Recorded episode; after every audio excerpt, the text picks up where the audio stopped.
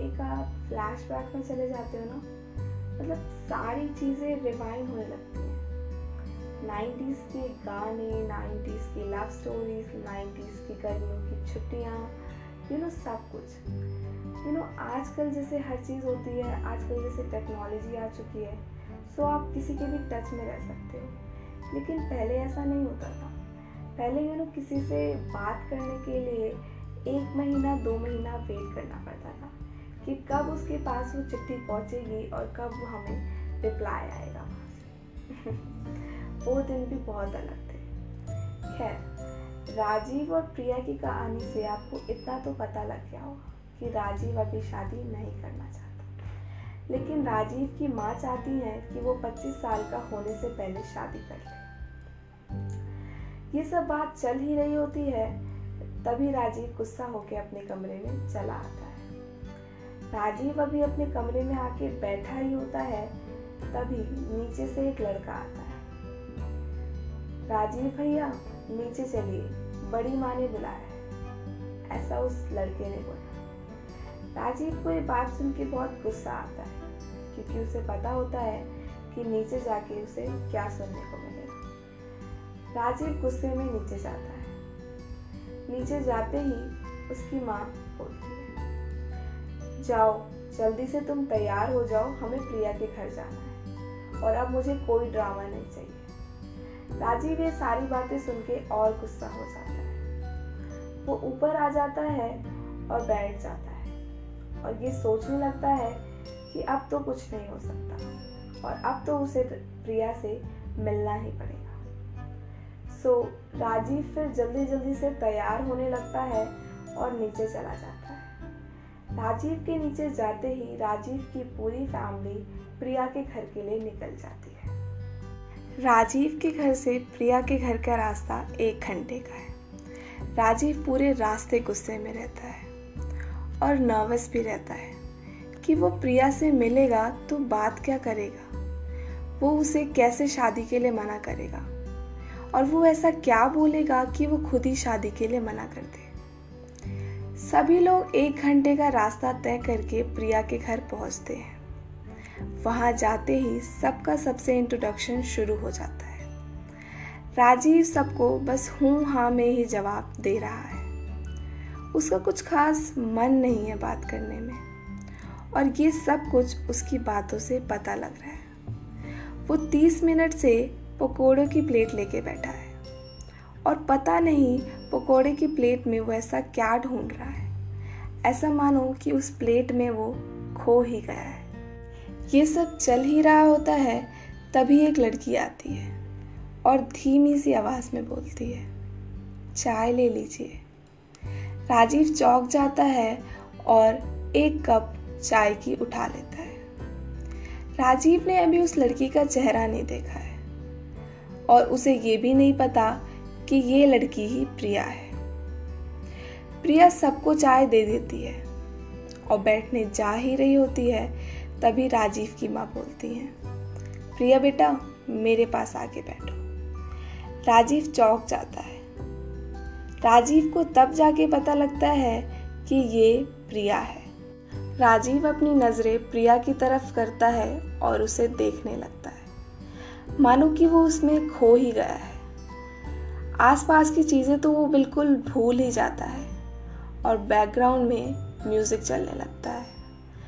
पहला नशा, पहला खुमार। हाँ बिल्कुल ही। आसपास की चीज़ें तो वो बिल्कुल भूल ही जाता है। राजीव ये सब सोच ही रहा होता है, तभी प्रिया के पापा बोलते हैं, राजीव बेटा, आप काम क्या करते हैं? राजीव चौक जाता है। राजीव बताने लगता है कि वो अभी बस पढ़ाई ख़त्म ही कर चुका है और नौकरी की तलाश कर रहा है। राजीव ये सारी बातें प्रिया से मिलके बताना चाहता है। वो चाहता है कि वो प्रिया को सब कुछ बता दे। और राजीव को प्रिया बहुत पसंद आई है। अब ना बोलने का तो कोई सवाल ही नहीं है। वो बस अब इतना जानना चाहता है कि प्रिया भी उससे शादी करना चाहती है या नहीं। मतलब कहीं फैमिली के दबाव में आके शादी तो नहीं कर रही? उसका मन है शादी करने का या नहीं? राजीव ये सब सोच ही रहा होता है, तभी इसी बीच प्रिया के पापा बोलते हैं। मुझे लगता है बच्चों को अकेले मिल लेना चाहिए, बात कर लेनी चाहिए।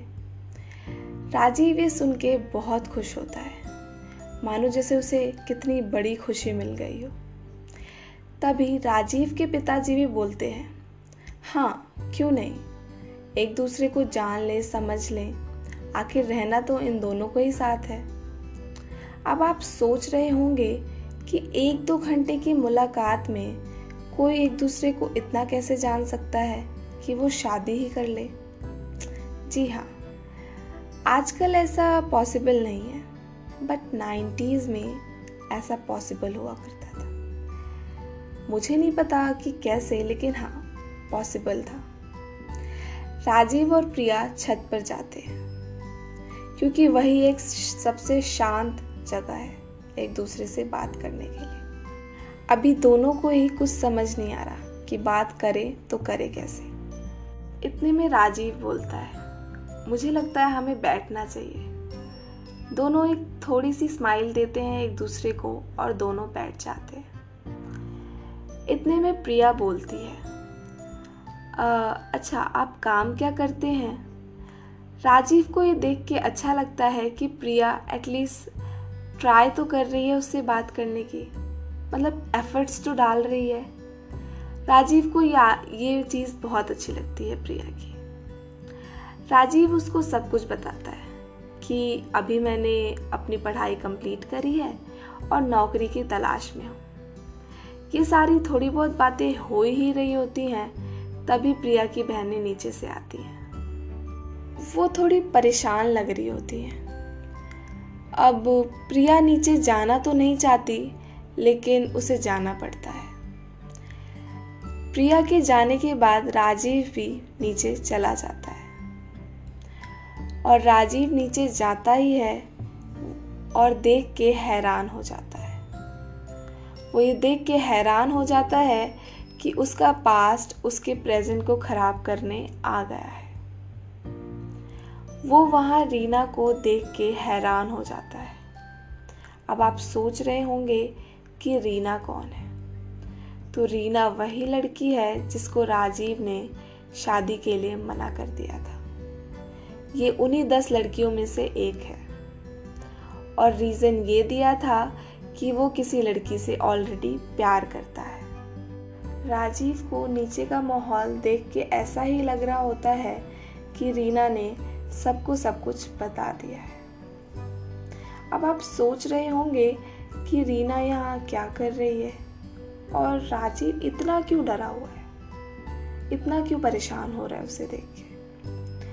अब इसके आगे जानने के लिए आप सुनते रहिए वो पहली मुलाकात। राजीव और प्रिया की कहानी।